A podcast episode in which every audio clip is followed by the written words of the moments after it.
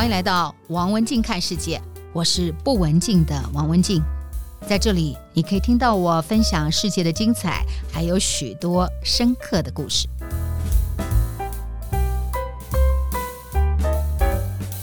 有一种树啊，在台湾的野外经常可以看到，人可以吃，牲畜也可以作为饲料。那不仅如此，它还成为南岛语族发源地的很关键的证据。它叫做构树。构树在台湾是很常见的，但是却常常我们忽略、视而不见。这种植物呢，在人类的发展历史上，跟太平洋考古人类学上的研究是非常重要的。这集在台湾看到世界之最，我们就来谈谈这一株野树构树的故事。构树呢，它是非常强势的原生树种，在野地四处都可以看到，甚至在城市里的墙的缝隙也可以看到它很强大那个生命力。你一定一定一定见过它，但百分之九十九点九九九的人是认不出它来的。那么它的存在很早了。我们刚说它是台湾的原生的树种，其实早期台湾农村经常用它的嫩枝叶来作为草食动物的饲料，因此呢，它也叫做鹿仔树 （Lora 树），它有这样的一个外号。那么构树呢，它能够成为鹿的饲料，它同时树皮呢有强韧的纤维，所以可以做纸的原料，可以做宣纸啊、牛皮纸，还有可以做钞票。因此呢，它的第二个外号叫做钞票树。那么它很强韧的这个纤维哈，就是很多台湾的原住民啊，像排湾族啊、鲁凯族啊，还有泰雅族啊、阿美族，于是就把它哈拿来作为树皮衣的原料。所以它另外一个用途呢，能吃还能够用，它能够当衣服。说起树皮衣呢。大家现在对于衣服的概念都是来自于纺织，但是在远古的人类，他们没有纺织的时候，他们到底是拿什么来蔽体穿呢？树皮衣、树皮布，就是我们常常可以看到的原住民的衣服的方式。树皮布呢，是植物的树皮呢，把它泡水之后呢，然后用棍棒来拍打。拍打拍打拍打拍打拍打，这是一个没有纺织的布，拍打到非常非常的细致。那这种树皮布，它非常广泛的分布在包括西非啊、东南亚、太平洋啊，还有中南美洲这些地方。不过，以太平洋岛屿是最常被看到的。在纺织品发明之前呢，树皮布就是太平洋岛的居民。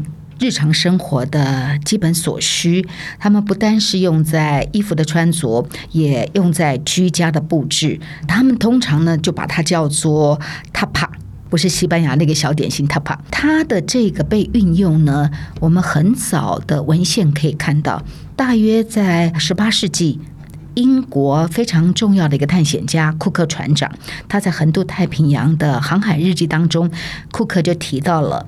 在大溪地人的布是用树皮制成的，但是这些地方呢，他们的树皮构树的树皮是怎么来呢？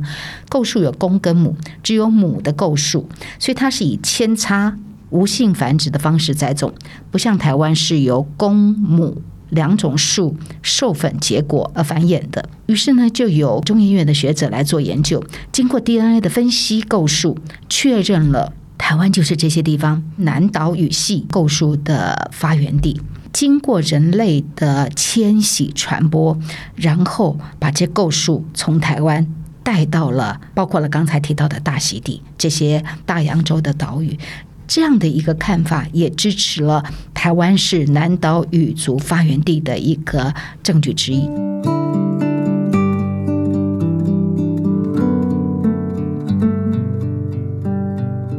么我们接下来我们来看看啊，在所谓的南岛语系，包括的人口，目前使用南岛语系人口大概有三亿八千万人。南岛语系它不是一种语言，它发展出一千多种的语言。美国不只是只有台湾中研院的研究，美国的历史语言有位学者叫白乐斯，他把南岛语系的一千多种语言分成十个亚群。构成第十个亚群的就是台湾外岛兰屿达悟族，他所用的。好，这个第十个亚群就是兰屿的达悟族跟马来波利西亚亚群。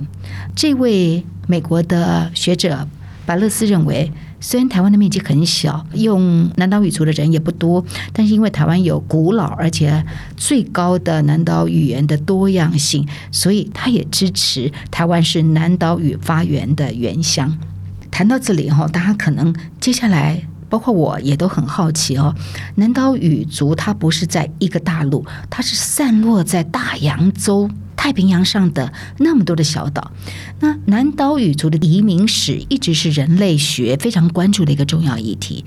大家也在好奇，学者也在好奇，他们的航程到底是怎么开始的？他们又怎么样在资源很匮乏、遥远的大洋洲的岛屿上面，他们怎么活下来呢？这个是一个有趣的发问，这个也是一个很有趣的一个探索。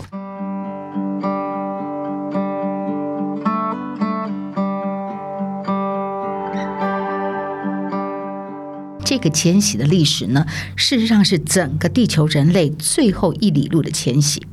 我们可以想象哈，大概历史倒推到五千年前，人类从非洲出发，在地球基本上各大洲都已经踏遍了，但是唯有还没有踏到的地方，就只剩下太平洋绵延几千公里的这些零星的小岛。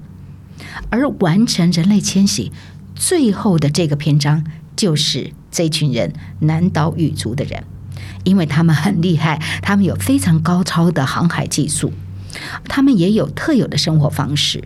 这个海洋民族，他们航越了整个太平洋，最后发展出独树一格的南岛文化。这是南岛文化由来的开始。那么刚说了，他们是拥有非常高超、领先当时全世界的技术。他们打造出结构很复杂的船只，在五千年前哦，他们能够进行长距离的远程的航行。最简单的船的形式是单一船身的独木舟。那他们把独木舟能够做成帆船，通常的设计呢是稍微有点倾斜的三角形。好，这个让船在逆风逆流的情况之下还能够继续航行。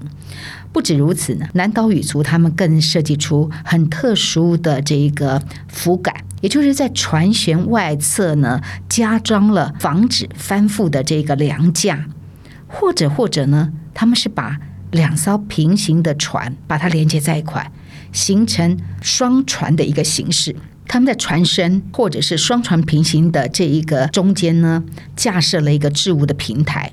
这可以让船载更多的人，同时也可以携带远程航行所需要的物品。这就是我们看到了这个南岛语族，他们是海上的民族，他们能够越洋的迁徙。他们不止如此哦，在那个年代没有定位跟测距离的地图，没有高科技的状况之下，他们到底怎么在海洋上面迁徙呢？他们有非常丰富的海上经验，累积出一套很精密的航海知识。那么，这是藏于天地自然之间的系统。他们可以透过海鸟啊、海浪啊、海上的气味啊、跟海的颜色，然后能够在他们的脑当中绘制出来他们的航海图了。